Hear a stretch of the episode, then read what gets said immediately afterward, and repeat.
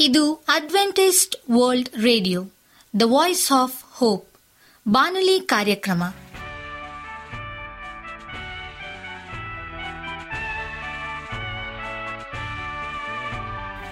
ನಮಸ್ಕಾರ ಪ್ರೀತಿಯ ಕೇಳುಗರೆ, ನಾನು ನಿಮ್ಮ ಆಕಾಂಕ್ಷ ಪಾಲ್. ನಮ್ಮ ನಿಲಯದ ಕನ್ನಡ ಕಾರ್ಯಕ್ರಮಕ್ಕೆ ತಮ್ಮೆಲ್ಲರಿಗೂ ಆತ್ಮೀಯ ಸುಸ್ವಾಗತ.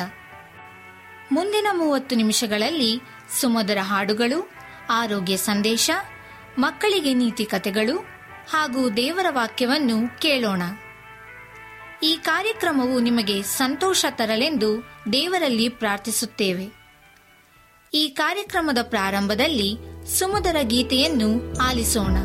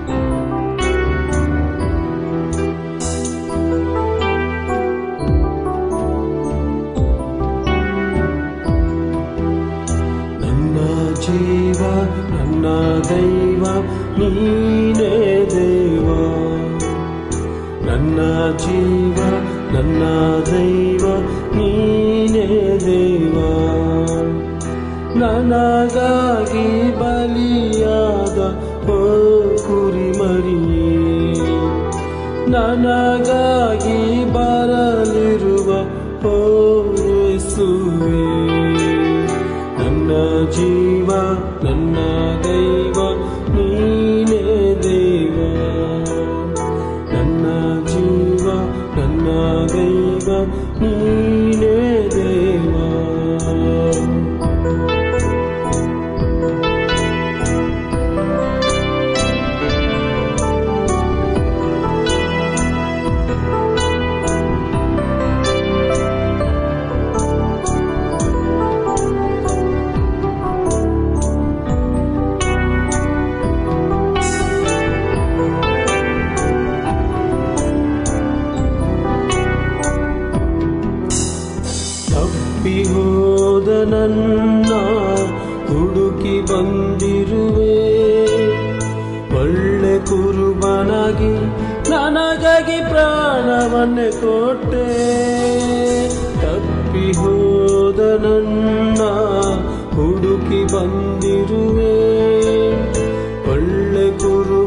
ಕುರುಬನಾಗಿ ನನಗಾಗಿ ಪ್ರಾಣವನ್ನು ಕೊಟ್ಟೆ.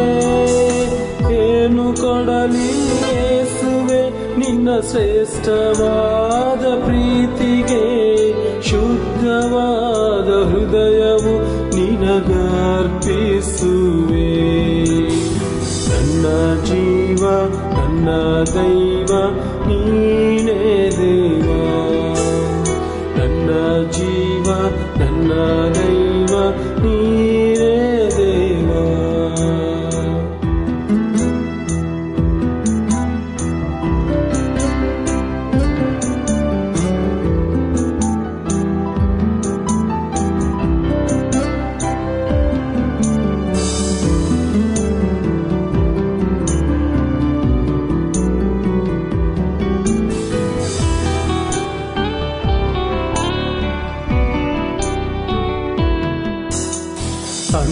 ತಂದೆ ತಾಯಿ ಇಲ್ಲದೆ ತಬ್ಬಲಿಯಾಗಿರುವೆ. ಬಂಧು ಬಳಗವಾಗಿ ನನ್ನ ಜೊತೆ ಬಂದಿರುವೆ. ತಂದೆ ತಾಯಿ ಇಲ್ಲದೆ ತಬ್ಬಲಿಯಾಗಿರುವೆ. ಬಂಧು ಬಳಗವಾಗಿ ನನ್ನ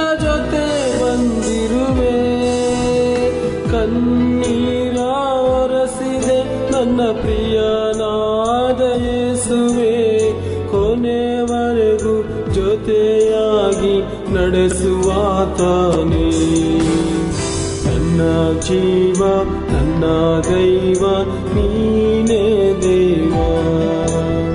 ನನ್ನ ಜೀವ ನನ್ನ ದೈವ ನೀನೇ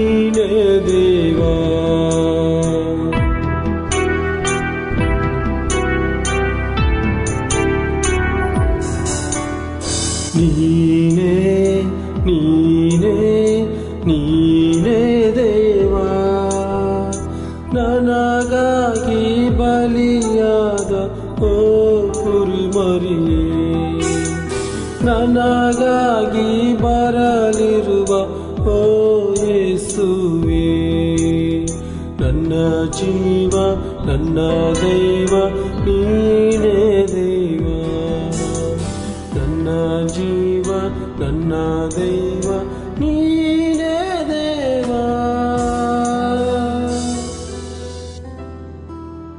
ಆರೋಗ್ಯದ ಸಂದೇಶವನ್ನು ಕೇಳೋಣ. ಹಲ್ಲು ಜುಮ್ ಜುಮ್. ಅದಕ್ಕೂ ಕಾರಣ ಏನು? ಊ ಆ ಔಚ್. ಹಲ್ಲು ಜುಮ್ ಜುಮ್ ಆಗುವುದು ಬಾಯಿಗೆ ತಂಪಾದ ನೀರನ್ನು ಅಥವಾ ಐಸ್ ಕ್ಯಾಂಡಿ, ಐಸ್ ಕ್ರೀಮ್ ತಿನ್ನುವಾಗ ಅತಿಯಾದ ವೇದನೆಯಾಗುವುದು.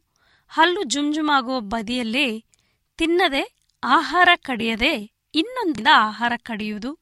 ಇತ್ತೀಚೆಗೆ ಚಿಕ್ಕ ಮಕ್ಕಳಿಂದ ಹಿಡಿದು ದೊಡ್ಡವರಲ್ಲಿ ಕಂಡುಬರುವ ಸಾಮಾನ್ಯ ಸಮಸ್ಯೆಯಾಗಿದೆ ನಿಮಿಷಕ್ಕೊಮ್ಮೆ ಟಿವಿಯಲ್ಲಿ ಬರುವ ಜಾಹೀರಾತುಗಳೇ ಇದು ಯಾವ ತರಹದ ಸಾಮಾನ್ಯ ಹಲ್ಲಿನ ತೊಂದರೆ ಎನ್ನುವುದಕ್ಕೆ ಸಾಕ್ಷಿ. ಹಲ್ಲು ಜುಮ್ ಜುಮ್ ಅನ್ನಲು ಕಾರಣವೇನು? ಇದರಿಂದ ಆಗುವ ತೊಂದರೆಗಳೇನು ಅಂತ ಈ ತಿಳುವಳಿಕೆಯ ಮುಂಚೆ ನಮ್ಮ ಹಲ್ಲಿನ ಬೇರೆ ಬೇರೆ ಪದರದ ಸೂಕ್ಷ್ಮ ಪರಿಚಯ ಅಗತ್ಯ. ಬಾಯಿಯಲ್ಲಿ ತೋರುವ ಹಲ್ಲಿನ ಮೇಲಿನ ಭಾಗವು ಮೂರು ಪದಗರ, ಪದರಗಳಿಂದ ಕೂಡಿರುತ್ತದೆ. ಹೊರಗಿನ ರಕ್ಷಾ ಕವಚವೇ ಎನಾಮೆಲ್. ಇದು ಕೆಲವರಲ್ಲಿ ಅತಿ ಬಿಳಿಯಾಗಿಯೂ ಮತ್ತು ಕೆಲವರಲ್ಲಿ ಹಳದಿ ಬಣ್ಣದಿಂದಲೂ ಕೂಡಿರುತ್ತದೆ. ಇದರ ಒಳಗಿನ ಅಂದರೆ ಎರಡನೇ ಪದರವೇ ಡೆಂಗ್ಟನ್. ಇದು ಹಳದಿ ಬಣ್ಣದಾಗಿದ್ದಿರುವುದು ಹಲ್ಲಿನ ಅತ್ಯಂತ ಒಳಗಿನ ಪದರವೇ ಜೀವದಿಂದ ತುಂಬಿರುವ ನರತುದಿ ಮತ್ತು ಚಿಕ್ಕ ರಕ್ತನಾಳಗಳ ತುದಿಯಿಂದ ಕೂಡಿರುವ ಹಲ್ಲಿನ ಹೃದಯವೇ ಎಂದು ಹೇಳಬಹುದಾದ ಹಲ್ಲಿನ ಮೂರನೇ ಪದರ ಕಾಂಡ ಅಂದರೆ ಪಲ್ಪ್. ಇವಿಷ್ಟು ಹಲ್ಲಿನ ಮೇಲಿನ ಭಾಗಗಳು. ಬಾಯಿಯಲ್ಲಿ ಕಾಣದೇ ಇರುವ ವಸಡುಗಳಿಂದ ಆವೃತವಾಗಿ ದವಡೆಯ ಎಲುಬಿನ ಪೂರೆಗಳಿರಲು ಇರುವ ಭಾಗವೇ ಹಲ್ಲಿನ ಬೇರು. ಹಲ್ಲಿನ ಬೇರಿನಲ್ಲಿಯೂ ಮೂರು ಪದರಗಳಿವೆ. ಅತ್ಯಂತ ಹೊರಗಿನ ಭಾಗ ಸಿಮೆಂಟಮ್ ಈ ಪದರ ಹಲ್ಲಿನ ಮೇಲಿನ ಪದರ ಎನಾಮಲ್. ನಂತೆಯೇ ಆದರೂ ಎನಾಮಲ್ಗಿಂತ ಮೃದು. ಈ ಸಿಮೆಂಟಮ್ನ ಒಳ ಅಥವಾ ಹಲ್ಲಿನ ಬೇರಿನ ಎರಡನೇ ಪದರ ಡೆಂಟಿನ್ ಮತ್ತು ಮೂರನೇ ಪದರ ಪಲ್ಪ್. ಹಲ್ಲಿನ ಮೇಲಿನ ಭಾಗವೇ ಮುಂದುವರೆದು ಬೇರಿನ ಭಾಗದಲ್ಲೂ ಕಾಣಿಸಿಗುತ್ತದೆ. ಹಲ್ಲಿನ ಅತ್ಯಂತ ಹೊರ ಕವಚಗಳಾದ ಎನಾಮೆಲ್ ಮತ್ತು ಸಿಮೆಂಟಮ್ಗಳು ಸರಿಯಾಗಿ ಇರುವ ತನಕವೂ ತೊಂದರೆ ಇಲ್ಲ. ಯಾವಾಗ ಹಲ್ಲಿನ ಒಳಗಿನ ಪದರಗಳಾದ ಡೆಂಟಿನ್ ಬಾಯಿಗೆ ಸಂಪೂರ್ಣ ತೆರೆಯದೆ ಹಲ್ಲು ಜುಮ್ ಜುಮ್ ಆಗುವ ಸಾಧ್ಯತೆಗಳು ಕಡಿಮೆ. ಆದರೆ ಎಲ್ಲ ಜನರಲ್ಲಿ ಹಲ್ಲಿನ ಡೆಂಟಿನ್ ಭಾಗ ಬಾಯಿಗೆ ತೆರೆದ ಕೂಡಲೇ ಹಲ್ಲು ಜುಮ್ ಜುಮ್ ಆಗಬೇಕೆಂದೇನೂ ಇಲ್ಲ. ಹಲ್ಲು ಹೀಗೆ ಜುಮ್ ಜುಮ್ ಆಗಲು ಕಾರಣವೇನು? ಎಲ್ಲ ಜನರಲ್ಲಿ ಡೆಂಟಿನ್ ಭಾಗ ಕಾಣಿಸಿಕೊಂಡ್ರೂ ಹಲ್ಲು ಜುಮ್ ಜುಮ್ ಆಗುವುದು ಇರುವಿಕೆ ಯಾಕೆ ಅಂದರೆ ಹಲ್ಲಿನ ಒಳಪದರದ ಡೆಂಟಿಸ್ನಲ್ಲಿ ಸಾವಿರಾರು ಸಣ್ಣ ಸಣ್ಣ ರಂಧ್ರಗಳಿರುತ್ತವೆ. ಕೆಲವರಲ್ಲಿ ಈ ಸಣ್ಣ ಸಣ್ಣ ರಂಧ್ರಗಳು ಹೊರಭಾಗದಿಂದ ಹಲ್ಲಿನ ಒಳಭಾಗವಾದ ಪಲ್ಪ್ ತನಕ ಸಕ್ರಿಯವಾಗಿರುತ್ತದೆ. ಇಂತಹವರಲ್ಲಿ ಹಲ್ಲು ಜುಮ್ ಜುಮ್ ಇರುವುದು ಹೆಚ್ಚು. ಇದಲ್ಲದೆ ಕೆಲವರಲ್ಲಿ ಇಂತಹ ಡೆಂಟಿನ್ ರಂಧ್ರಗಳು ಅಂದರೆ ಡೆಂಟಿನಲ್ ಚಿಬುಲು ತುಂಬಾ ಸಂಖ್ಯೆಯಲ್ಲಿ ಇರುತ್ತವೆ. ಇಂಥವರಿಗೆ ಹಲ್ಲು ಜುಮ್ ಜುಮ್ ಸಮಸ್ಯೆ ಜಾಸ್ತಿ. ಇನ್ನು ಕೆಲವರಲ್ಲಿ ಟೆಂಟಿನ್ ರಂಧ್ರಗಳು ಕಾಣಿಸಿಕ್ಕಿದ್ದರೂ ಇವು ಸಕ್ರಿಯವಾಗಿದ್ದರೆ ಇರದೇ ಇರುವುದರಿಂದ ಹಲ್ಲು ಜುಮ್ ಜುಮ್ ಸಮಸ್ಯೆ ಇರುವುದಿಲ್ಲ. ಈ ಡೆಂಟಿನ್ ಪದರದ ಡೆಂಟಿನ್ ರಂಧ್ರಗಳು ಸಕ್ರಿಯವಾಗಿರುವರಲ್ಲಿ ಈ ರಂಧ್ರದ ಮೂಲಕ ಬಾಯಿಯಲ್ಲಿ ಹಾಕಿದ ತಂಪು, ಬಿಸಿಯ ಪದಾರ್ಥಗಳು, ಒಳಗಿನ ಪದರವಾದ ಪಲ್ಪ್ನಲ್ಲಿರುವ ನರತು ತುದಿಗಳಿಂದ ಗ್ರಹಿತವಾಗಿ ಈ ವಸ್ತುಗಳ ತಂಪು ಬಿಸಿಯ ಅನುಭವವೇ ಹಲ್ಲು ಜುಮ್ ಆಗಲು ಕಾರಣ. ಇನ್ನು ಕೆಲವರಲ್ಲಿ ಈ ಡೆಂಟಿನ್ ರಂಧ್ರಗಳು ಬಾಯಿಗೆ ತೆರೆದ ಕೂಡಲೇ ನಮ್ಮ ಎಂಜಲಿ ಅಂದರೆ ಸಲೈವ, ಅದರಲ್ಲಿರುವ ಕ್ಯಾಲ್ಸಿಯಂ ಅಥವಾ ಇತರ ಮಿನರಲ್ಗಳಿಂದ ಮತ್ತು ಬೇರೆ ಕೆಲವು ಅಂಶಗಳಿಂದ ಹಗುರ ಹಗುರವಾಗಿ ಮುಚ್ಚಿಕೊಂಡು ಹಲ್ಲು ಜುಮ್ ಆಗುವುದು ನಿಲ್ಲುವುದು ಕೂಡು. ಇದರ ಬಗ್ಗೆ ಮತ್ತು ಹೆಚ್ಚು ಮಾಹಿತಿ ನಾವು ನಾಳೆ ತಿಳಿದುಕೊಳ್ಳೋಣ. ಧನ್ಯವಾದಗಳು. ಈಗ ನಮ್ಮ ಬಾನಲಿ ಬೋಧಕರಾದಂಥ ಸುರೇಂದ್ರ ರವರಿಂದ ದೇವರ ವಾಕ್ಯವನ್ನು ಕೇಳೋಣ. ಪವಿತ್ರಾತ್ಮನಿಂದ ತುಂಬಲ್ಪಟ್ಟ ಜೀವನದ ಗುಣಲಕ್ಷಣಗಳು. ನಮಸ್ಕಾರ ಆತ್ಮೀಯ ಕೇಳಿಗರೆ. ಇದು ಅಡ್ವೆಂಟೇಜ್ ವರ್ಲ್ಡ್ ರೇಡಿಯೋ ಅರ್ಪಿಸುವ ಅನುದಿನದ ಮನ್ನ ಬಾನುಲಿ ಕಾರ್ಯಕ್ರಮಕ್ಕೆ ತಮ್ಮೆಲ್ಲರಿಗೂ ನಿಮ್ಮ ಬಾನುಲಿ ಬೋಧಕನಾದ ಸುರೇಂದ್ರನು ಮಾಡುವ ನಮಸ್ಕಾರಗಳು. ಈ ಬಾನುಲಿ ಕಾರ್ಯಕ್ರಮವು ತಮ್ಮೆಲ್ಲರಿಗೂ ಸಂತಸ ತಂದಿದೆ ಎಂಬುದಾಗಿ ನಾವು ನಂಬುತ್ತೇವೆ ಮತ್ತು ನಿಮಗಾಗಿ ನಿತ್ಯವೂ ಪ್ರಾರ್ಥಿಸುತ್ತೇವೆ. ನಿಮ್ಮ ಅನಿಸಿಕೆ ಹಾಗೂ ಸಲಹೆ, ಪ್ರಾರ್ಥನಾ ವಿಜ್ಞಾಪನೆಗಳು ಇರುವುದಾದರೆ ನೀವು ನಮಗೆ ಪತ್ರಗಳ ಮೂಲಕವಾಗಿ ಅಥವಾ ದೂರವಾಣಿ ಮೂಲಕವಾಗಿ ಸಂಧಿಸಬಹುದು. ನಮ್ಮ ದೂರವಾಣಿ ಸಂಖ್ಯೆಯು ಒಂಬತ್ತು ಸೊನ್ನೆ ಆರು ಸೊನ್ನೆ ಆರು ಎಂಟು ನಾಲ್ಕು ಏಳು ಏಳು ಮೂರು. ನಮ್ಮ email address Surendra John four five six at Gmail dot com. ಈ ರೇಡಿಯೋ ಕಾರ್ಯಕ್ರಮವನ್ನು ನಿಮ್ಮ ಮೊಬೈಲ್ನಲ್ಲಿ ಸಹ ಕೇಳಬಹುದು. ನಿಮ್ಮಲ್ಲಿ ಐಫೋನ್ ಮತ್ತು ಆಂಡ್ರಾಯ್ಡ್ ಮೊಬೈಲ್ ಇರುವುದಾದರೆ ಪ್ಲೇಸ್ಟೋರ್ಗೆ ಹೋಗಿ ವಾಯ್ಸ್ ಆಫ್ ಓಪ್ ಎಂಬ ಆ್ಯಪನ್ನು ಡೌನ್ಲೋಡ್ ಮಾಡಿಕೊಂಡು ನಮ್ಮ ಈ ಕನ್ನಡ ಕಾರ್ಯಕ್ರಮವನ್ನು ಕೇಳಬಹುದು. ಆತ್ಮೀಯ ಕೇಳಿಗರೆ ಈ ದಿನ ಸತ್ಯವೇದ ಭಾಗದಿಂದ ಆರಿಸಲ್ಪಟ್ಟಂಥ ಶಿರೋನಾಮೆಯು ಪವಿತ್ರಾತ್ಮನಿಂದ ತುಂಬಿಸಲ್ಪಟ್ಟ ಜೀವನದ ಗುಣಲಕ್ಷಣಗಳು ಎಂಬ ವಿಷಯವನ್ನು ಕುರಿತು ಧ್ಯಾನ ಮಾಡಿಕೊಳ್ಳೋಣ. ಪೌಲನು ಪಿಲಿಪದವರಿಗೆ ಬರೆದ ಪತ್ರಿಕೆ ನಾಲ್ಕನೆಯ ಅಧ್ಯಾಯ ಹನ್ನೊಂದರಲ್ಲಿ ಹೀಗೆ ಹೇಳುತ್ತಾನೆ, ನಾನಂತೂ ಇದ್ದ ಸ್ಥಿತಿಯಲ್ಲಿಯೇ ಸಂತುಷ್ಟನಾಗಿ ಇರುವುದನ್ನು ಕಲಿತುಕೊಂಡಿದ್ದೇನೆ ಎಂಬುದಾಗಿ. ಪವಿತ್ರಾತ್ಮನಿಂದ ತುಂಬಿಸಲ್ಪಟ್ಟ ಜೀವನದ ನಾಲ್ಕು ಗುಣಲಕ್ಷಣಗಳನ್ನು ಅಪೋಸ್ತಲನ ಪೌಲನ ಜೀವನದಲ್ಲಿ ಹೇಗೆ ಆತನು ತನ್ನ ಜೀವನವನ್ನು ನಡೆಸಿದನು ಎಂಬುದಾಗಿ ಈ ನಾವು ತಿಳಿದುಕೊಳ್ಳೋಣ. ಮೊದಲನೇದಾಗಿ, ಸಂಪೂರ್ಣ ಸಂತೃಷ್ಟಿ. ಪವಿತ್ರಾತ್ಮನಿಂದ ತುಂಬಿಸಲ್ಪಟ್ಟ ಜೀವನವು ಒಂದು ಸಂಪೂರ್ಣ ಸಂತುಷ್ಟಿಯ ಜೀವನವಾಗಿದೆ. ಫಿಲಿಪ ನಾಲ್ಕನೇ ಅಧ್ಯಾಯ ಹನ್ನೊಂದರಲ್ಲಿ ನಾನಂತೂ ಇದ್ದ ಸ್ಥಿತಿಯಲ್ಲೇ ಸಂತುಷ್ಟನಾಗಿ ಇರುವುದನ್ನು ಕಲಿತುಕೊಂಡಿದ್ದೇನೆ ಎಂಬುದಾಗಿ ಆತನು ಹೇಳುತ್ತಾನೆ. ಇಂತಹ ಸಂಸೃಷ್ಟಿಯು ಅದರೊಂದಿಗೆ ಸಂಪೂರ್ಣ ಸಂತೋಷವನ್ನು, ದೀರ್ಘಶಾಂತಿಯನ್ನು ತರುತ್ತದೆ. ಈ ಕಾರಣಕ್ಕಾಗಿ ಪೌಲನು ಇದೇ ಅಧ್ಯಾಯದಲ್ಲಿ ನಾಲ್ಕು ಮತ್ತು ಹದಿನೇಳನೇ ಅಂದರೆ ಏಳನೇ ವಚನಗಳಲ್ಲಿ ಸಂತೋಷ ಮತ್ತು ಸಮಾಧಾನದ ಕುರಿತಾಗಿ ಹೇಳುತ್ತಾನೆ. ಫಿಲಿಪ ನಾಲ್ಕನೇ ಅಧ್ಯಾಯ ನಾಲ್ಕರಿಂದ ಏಳನೇ ವಚನ. ದೇವರು ನಮ್ಮೊಂದಿಗೆ ಸಂಪೂರ್ಣ ತೃಪ್ತಿಕರವಾದಂಥ ರೀತಿಯಲ್ಲಿ ವ್ಯವಹರಿಸಿದ್ದಾರೆಂದು ನಮಗೆ ಅನಿಸಿದಾಗ ಮಾತ್ರ ನಾವು ದೇವರನ್ನು ಸ್ತೋತ್ರಪಡಿಸಲು ಸಾಧ್ಯವಾಗುತ್ತದೆ. ದೇವರು ಸಾರ್ವಭೌಮನೂ ಆಗಿರುವುದರಿಂದ ಆತನು ನಮ್ಮ ಜೀವಿತದ ಪ್ರತಿಯೊಂದು ಪರಿಸ್ಥಿತಿಯನ್ನು ಅನುಕೂಲಕರವಾಗಿ ನಡೆಸಲು ಸಮರ್ಥನಾಗಿದ್ದಾನೆ. ರೋಮಾಪುರ ಪತ್ರಿಕೆ ಎಂಟನೇ ಅಧ್ಯಾಯ ಇಪ್ಪತ್ತೆಂಟರಲ್ಲಿ ಆತನು ಹೀಗೆ ಹೇಳ್ತಾನೆ, ನಾವು ನಂಬಿದಾಗ ನಮ್ಮ ಎಲ್ಲ ಸನ್ನಿವೇಶಗಳಲ್ಲಿ ವ್ಯಾಪಕವಾದ ಸಂತೃಪ್ತಿಯೂ ಇರುತ್ತದೆ. ಆಗ ನಾವು ಅಬಕೂಕನಂತೆ ನಮ್ಮ ತೋಟದ ಮರಗಳು ಫಲ ಕೊಡದಿದ್ದರೂ ನಮ್ಮ ದನಕರುಗಳು ನಾಶವಾದರೂ ಮತ್ತು ನಮ್ಮ ವ್ಯವಹಾರಗಳಲ್ಲಿ ದೊಡ್ಡ ಹಣಕಾಸಿನ ಬಿಕ್ಕಟ್ಟು ಉಂಟಾದರೂ, ಯಾವುದೇ ಪರಿಸ್ಥಿತಿಯಲ್ಲಿ ಕರ್ತನಿಗೆ ಉತ್ಸಾಹ ಸ್ತೋತ್ರವನ್ನು ಸಮರ್ಪಿಸಬಹುದು ಎಂಬುದಾಗಿ. ಅವಕುಕ ಮೂರನೇ ಅಧ್ಯಾಯ ಹದಿನೇಳು ಮತ್ತು ಹದಿನೆಂಟನೇ ವಚನಗಳಲ್ಲೂ ಸಹ ಈ ವಾಕ್ಯವು ನಮಗೆ ತಿಳಿಸಲ್ಪಟ್ಟಿದೆ. ಹಾಗೂ ಎಪಿಸ ಐದನೇ ಅಧ್ಯಾಯ ಹದಿನೆಂಟು ಮತ್ತು ಇಪ್ಪತ್ತರಲ್ಲೂ ಸಹ ಪವಿತ್ರಾತ್ಮನಿಂದ ತುಂಬಿಸಲ್ಪಟ್ಟ ಪರಿಣಾಮವಾಗಿ ನಮ್ಮ ಹೃದಯದಿಂದ ದೇವರ ಸ್ತೋತ್ರವು ಹೊರಸೂಸುತ್ತದೆಂದು ಸೂಚಿಸಲಾಗಿದೆ. ಅಪೋಸ್ತರ ಪೋಲನ ಕಾಲುಗಳನ್ನು ಕೋಳದಿಂದ ಬಿಗಿದು ಅವನನ್ನು ಸೆರೆಮನೆಯೊಳಗೆ ಹಾಕಿದಾಗಲೂ ಅವನು ಸ್ತುತಿ ಪದಗಳನ್ನು ಆಡುತ್ತಿದ್ದನು ಎಂಬುದಾಗಿ ಅಪೋಸ್ತ್ರ ಕೃತ್ಯಗಳು ಹದಿನಾರನೇ ದೇಹ ಇಪ್ಪತ್ತೈದರಲ್ಲಿ ತಿಳಿಸುತ್ತದೆ. ಅವನು ಅಲ್ಲಿಯೂ ನೆಮ್ಮದಿಯಾಗಿದ್ದನು ಮತ್ತು ಯಾವ ವಿಷಯವಾಗಿಯೂ ಗುಣಗಲಿಲ್ಲ. ಆತ್ಮಭರಿತ ಜೀವಿತದ ಪ್ರಥಮ ಲಕ್ಷಣಗಳಲ್ಲಿ ಇದು ಸಹ ಒಂದಾಗಿದೆ.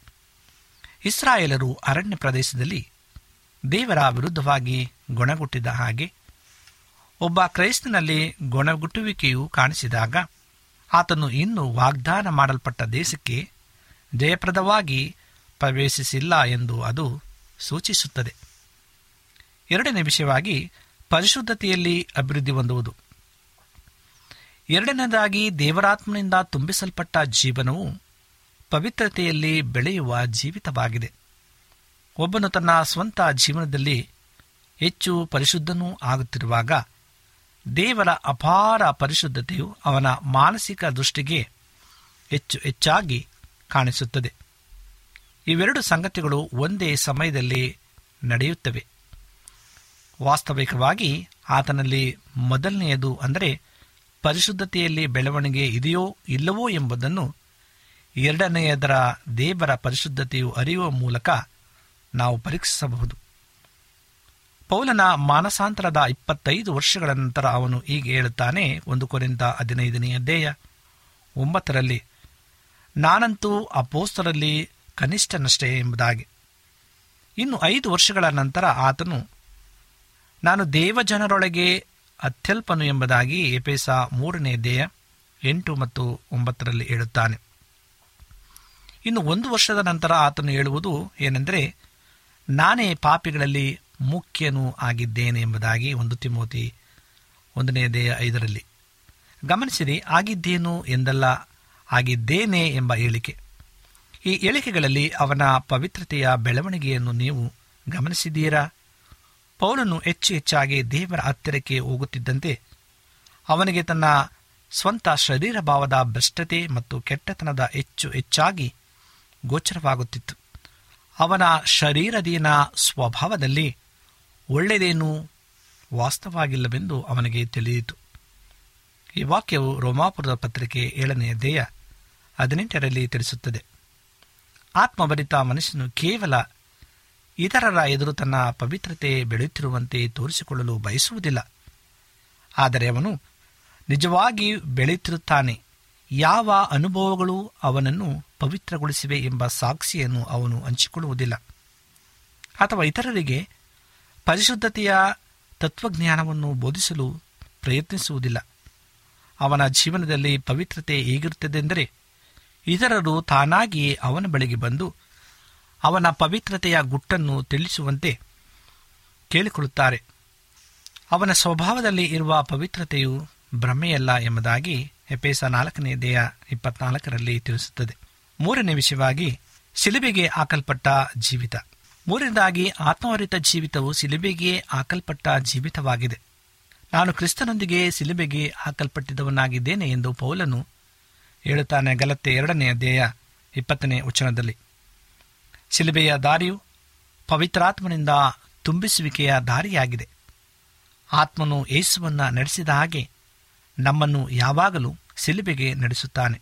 ಪವಿತ್ರಾತ್ಮ ಮತ್ತು ಸಿಲುಬೆ ಇವೆರಡನ್ನು ಅಗಲಿಸಲು ಆಗುವುದಿಲ್ಲ. ಸಿಲುಬೆಯು ಬಲಹೀನತೆ, ಅಗೌರವ ಮತ್ತು ಮರಣದ ಒಂದು ಚಿಹ್ನೆಯಾಗಿದೆ ಅಪೋಸ್ತನಾದಂಥ ಪೌಲನು ತನ್ನ ಜೀವನದಲ್ಲಿ ಭಯ, ದಿಕ್ಕುದೋಚದ ಸ್ಥಿತಿ, ದುಃಖ ಮತ್ತು ಕಣ್ಣೀರು ಇವೆಲ್ಲವನ್ನು ಸಾಕಷ್ಟು ಅನುಭವಿಸಿದನು ಎಂಬುದಾಗಿ ಅನೇಕ ಸತ್ಯವೇದ ವಚನಗಳು ಹೇಳುತ್ತವೆ. ಎರಡು ಕೋನಿಂದ ಒಂದನೇ ದೇಹ ಎಂಟನೇ ವಚನ, ಎರಡು ಕೋನಿಂದ ನಾಲ್ಕನೇ ದೇಹ ಎಂಟರಿಂದ ಐದನೇ ವಚನ ಹಾಗೂ ಏಳರು ಐದನೇ ವಚನದಲ್ಲಿ ತಿಳಿಸುತ್ತದೆ. ಜನರು ಅವನನ್ನು ಒಬ್ಬ ಉಚ್ಚ ಹಿಡಿದವನು ಮತ್ತು ಮರಳನಂತೆ ತಿಳಿದಿದ್ದರು.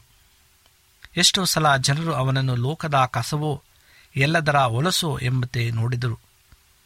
ಪವಿತ್ರಾತ್ಮನ ತುಂಬಿಸುವಿಕೆಯ ಜೊತೆಯಲ್ಲಿ ಇಂತಹ ಸ್ಥಿತಿ ಅನುಚಿತವೆಂದು ಹೇಳುವಂತಿಲ್ಲ. ಅದಕ್ಕೆ ವ್ಯತಿರಿಕ್ತವಾಗಿ ಪವಿತ್ರಾತ್ಮನಿಂದ ತುಂಬಿಸಲ್ಪಟ್ಟ ಮನುಷ್ಯನು ದೇವರು ತನ್ನನ್ನು ಅವಮಾನ ಮತ್ತು ಮರಣದ ಹಾದಿಯಲ್ಲಿ ಇನ್ನು ಮುಂದಕ್ಕೆ ಅವರ ಹತ್ತಿರಕ್ಕೆ ನಡೆಸುವುದನ್ನು ಕಾಣುತ್ತಾನೆ. ನಾಲ್ಕನೇ ವಿಷಯವಾಗಿ ನಿರಂತರವಾಗಿ ವಿಸ್ತರಿಸಲ್ಪಡುವುದು. ಆತ್ಮವರಿತ ಜೀವಿತವು ನಿರಂತರವಾಗಿ ಹೆಚ್ಚು ಹೆಚ್ಚಾಗಿ ತುಂಬಿಸುವಿಕೆಯ ತವಕಿಸುವ ಜೀವಿತವಾಗಿದೆ. ಪೌಲನು ಮಾನಸಾಂತರಗೊಂಡು ಸುಮಾರು ಮೂವತ್ತು ವರ್ಷಗಳ ನಂತರ ಮತ್ತು ತನ್ನ ಜೀವನದ ಅಂತ್ಯವನ್ನು ಸಮೀಪಿಸುತ್ತಾ ಇದ್ದಾಗ ಫಿಲಿಪ ಮೂರನೇ ಅಧ್ಯಾಯ ಹದಿನಾಲ್ಕರಲ್ಲಿ ನಾನು ಓಡುತ್ತಾ ಇದ್ದೇನೆ ಎಂದು ಹೇಳುತ್ತಾನೆ ಅವನು ಇನ್ನೂ ತನ್ನ ಗುರಿಯನ್ನು ತಲುಪಿಲ್ಲ. ಅವನು ತನ್ನ ಜೀವನದಲ್ಲಿ ಇನ್ನೂ ಹೆಚ್ಚಿನ ಪ್ರಮಾಣ ಪವಿತ್ರಾತ್ಮನ ತುಂಬಿಸುವಿಕೆಗಾಗಿ ಕಾತರಿಸುತ್ತಿದ್ದಾನೆ ಮತ್ತು ಆತ್ಮಿಕವಾಗಿ ಆ ಗುರಿಯನ್ನು ತಲುಪುವುದಕ್ಕಾಗಿ ಶಕ್ತಿ ಮೀರಿ ಎಣಗಾಡುತ್ತಿದ್ದಾನೆ. ನಾನು ಸಿದ್ಧಿಗೆ ಬಂದವನೆಂದು ಹೇಳುವುದಿಲ್ಲ ಎಂದು ಅವನು ಅನ್ನುತ್ತಾನೆ. ಫಿಲಿಪ ಮೂರನೇ ದೇಹ ಹನ್ನೆರಡರಲ್ಲಿ. ಆದರೆ ಹದಿನೈದನೇ ವಚನದಲ್ಲಿ ಆತನು ಇದಕ್ಕೆ ವಿರುದ್ಧವಾದಂತೆ ತೋರುವ ಮಾತನ್ನು ಆಡುತ್ತಾನೆ. ನಮ್ಮಲ್ಲಿ ಪ್ರವೀಣರಾದವರು ಇದೇ ಅಭಿಪ್ರಾಯ ಉಳ್ಳವರಾಗಿ ಇರೋಣ ಎಂಬುದಾಗಿ. ಇದು ಪವಿತ್ರಾತ್ಮನಿಂದ ತುಂಬಿಸಲ್ಪಟ್ಟ ಜೀವನದ ಒಂದು ಅಸಂಗತ ಸ್ಥಿತಿಯಾಗಿದೆ. ಪರಿಪೂರ್ಣರೂ ಆದರೂ ಅಪೂರ್ಣರು. ಬೇರೆ ಮಾತುಗಳಲ್ಲಿ ಹೇಳುವುದಾದರೆ, ತುಂಬಿರುವುದು ಮತ್ತು ಇನ್ನೂ ಹೆಚ್ಚಿನ ತುಂಬಿಸುವಿಕೆಯನ್ನು ಬಯಸುವುದು. ಆತ್ಮಭರಿತ ಸ್ಥಿತಿಯು ಸ್ಥಿರವಾದದ್ದಲ್ಲ. ತುಂಬಿಸುವಿಕೆಯಲ್ಲಿ ಮೇಲು ಮೇಲಿನ ಹಂತಗಳು ಇವೆ. ಸತ್ಯವೇದವು ವಿವರಿಸುವಂತೆ ಪವಿತ್ರಾತ್ಮನು ನಮ್ಮನ್ನು ಪ್ರಭಾವದಿಂದ ಅಧಿಕ ಪ್ರಭಾವಕ್ಕೆ ನಡೆಸುತ್ತಾನೆ ಎಂಬುದಾಗಿ ಎರಡು ಕೊರಿಂದ ಮೂರನೇ ಅಧ್ಯಾಯ ಹದಿನೆಂಟನೇ ವಚನದಲ್ಲಿ ತಿಳಿಸುತ್ತದೆ. ಅಥವಾ ಬೇರೆ ಮಾತುಗಳಲ್ಲಿ ಹೇಳುವುದಾದರೆ, ತುಂಬಿಸುವಿಕೆಯಿಂದ ಇನ್ನೂ ವಿಸ್ತಾರವಾದ ತುಂಬುವಿಕೆ, ಒಂದು ಲೋಟವು ನೀರಿನಿಂದ ತುಂಬಿರಬಹುದು. ಹಾಗೆಯೇ ಒಂದು ಮಡಿಕೆಯು ತುಂಬಿರಬಹುದು. ಹಾಗೆಯೇ ಒಂದು ಕೆರೆ ಮತ್ತು ಒಂದು ನದಿಯು ನೀರಿನಿಂದ ತುಂಬಿರಬಹುದು. ಆದರೆ ಒಂದು ತುಂಬಿದ ಲೋಟ ಮತ್ತು ತುಂಬಿ ಹರಿಯುವ ನದಿಯ ನಡುವೆ ಬಹಳ ಅಂತರವಿದೆ. ಪವಿತ್ರಾತ್ಮನು ನಮ್ಮಲ್ಲಿ ಇನ್ನೂ ಹೆಚ್ಚಾಗಿ ನೆಲೆಗೊಳ್ಳಲು ಬಯಸುವುದರಿಂದ ಆತನು ನಿರಂತರವಾಗಿ ನಮ್ಮ ಆತ್ಮೀಕ ವ್ಯಾಪ್ತಿಯನ್ನು ಹೆಚ್ಚಿಸಲು ಪ್ರಯತ್ನಿಸುತ್ತಾನೆ.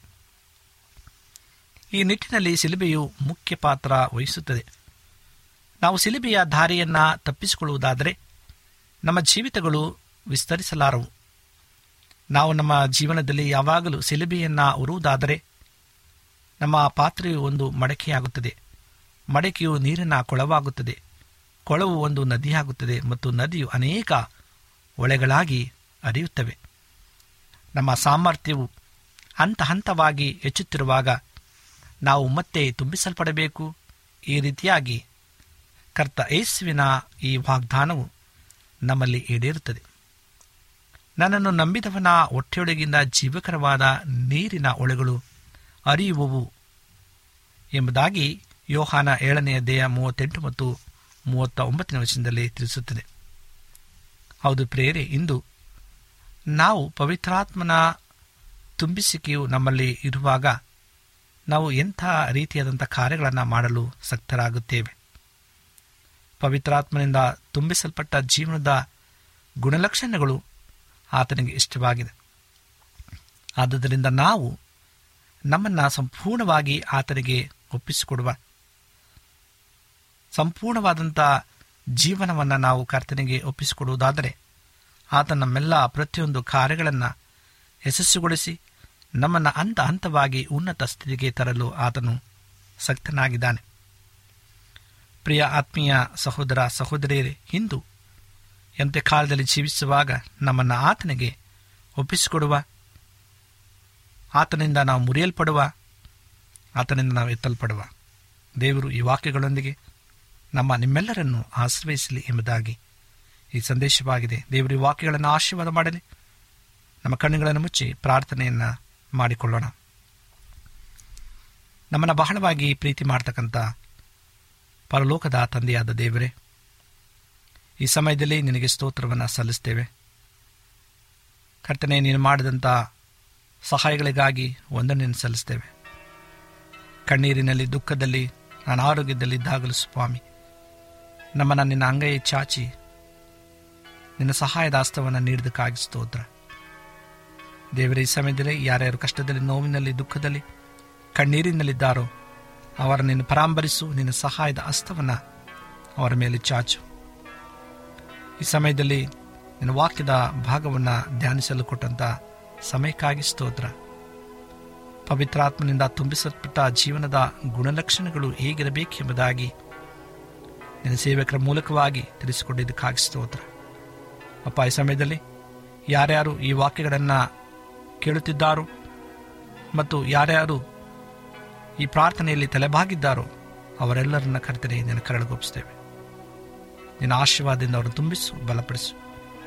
ನಮ್ಮ ಪ್ರಾರ್ಥನೆ ಕೇಳೋದಕ್ಕಾಗಿ ನಿನಗೆ ಸ್ತೋತ್ರವನ್ನು ಸಲ್ಲಿಸ್ತಾ, ಈ ಎಲ್ಲ ವಿಜ್ಞಾಪನೆಗಳನ್ನು ಯೇಸು ಕ್ರಿಸ್ತನ ಮುದ್ದಾದ ನಾಮದಲ್ಲಿ ಬೇಡಿಕೊಳ್ಳುತ್ತೇವೆ ತಂದೆಯೇ. ಆಮೇಲೆ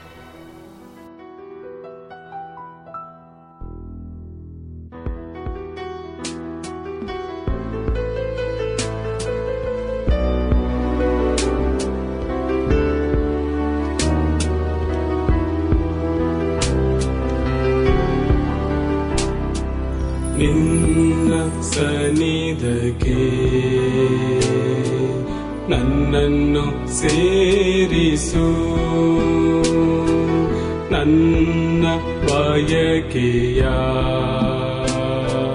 ದೇವರೇ ತೀರಿಸು.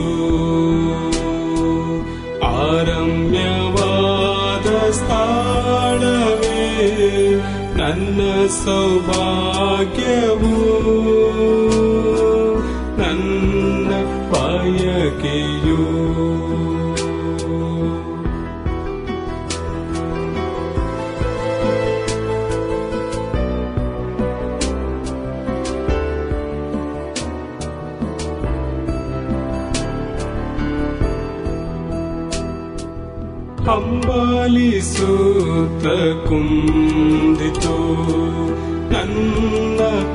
तकुदितोत्माव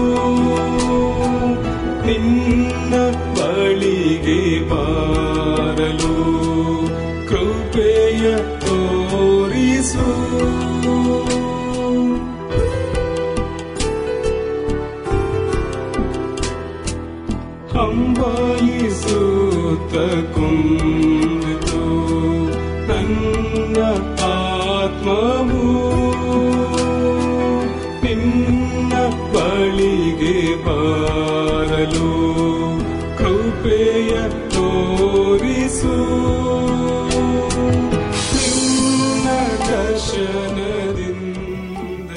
ನಿಮಗೆ ಸತ್ಯವೇದದ ಬಗ್ಗೆ ಹೆಚ್ಚಿನ ಮಾಹಿತಿ ಬೇಕಾದರೆ ನಮ್ಮ ವಿಳಾಸಕ್ಕೆ ಪತ್ರ ಬರೆಯಿರಿ ಅಥವಾ ದೂರವಾಣಿ ಕರೆ ಮಾಡಿರಿ.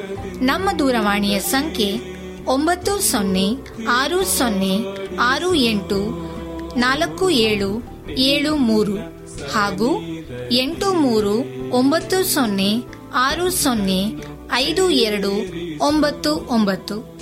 ನಮ್ಮ ವಿಳಾಸ Adventist media centre SDA mission compound Salisbury park market yard post Pune ನಾಲ್ಕು ಒಂದು ಒಂದು ಸೊನ್ನೆ ಮೂರು ಏಳು, ಮಹಾರಾಷ್ಟ್ರ. ಮತ್ತೆ ಮುಂದಿನ ಕಾರ್ಯಕ್ರಮದಲ್ಲಿ ಭೇಟಿಯಾಗುವ. ನಮಸ್ಕಾರಗಳು.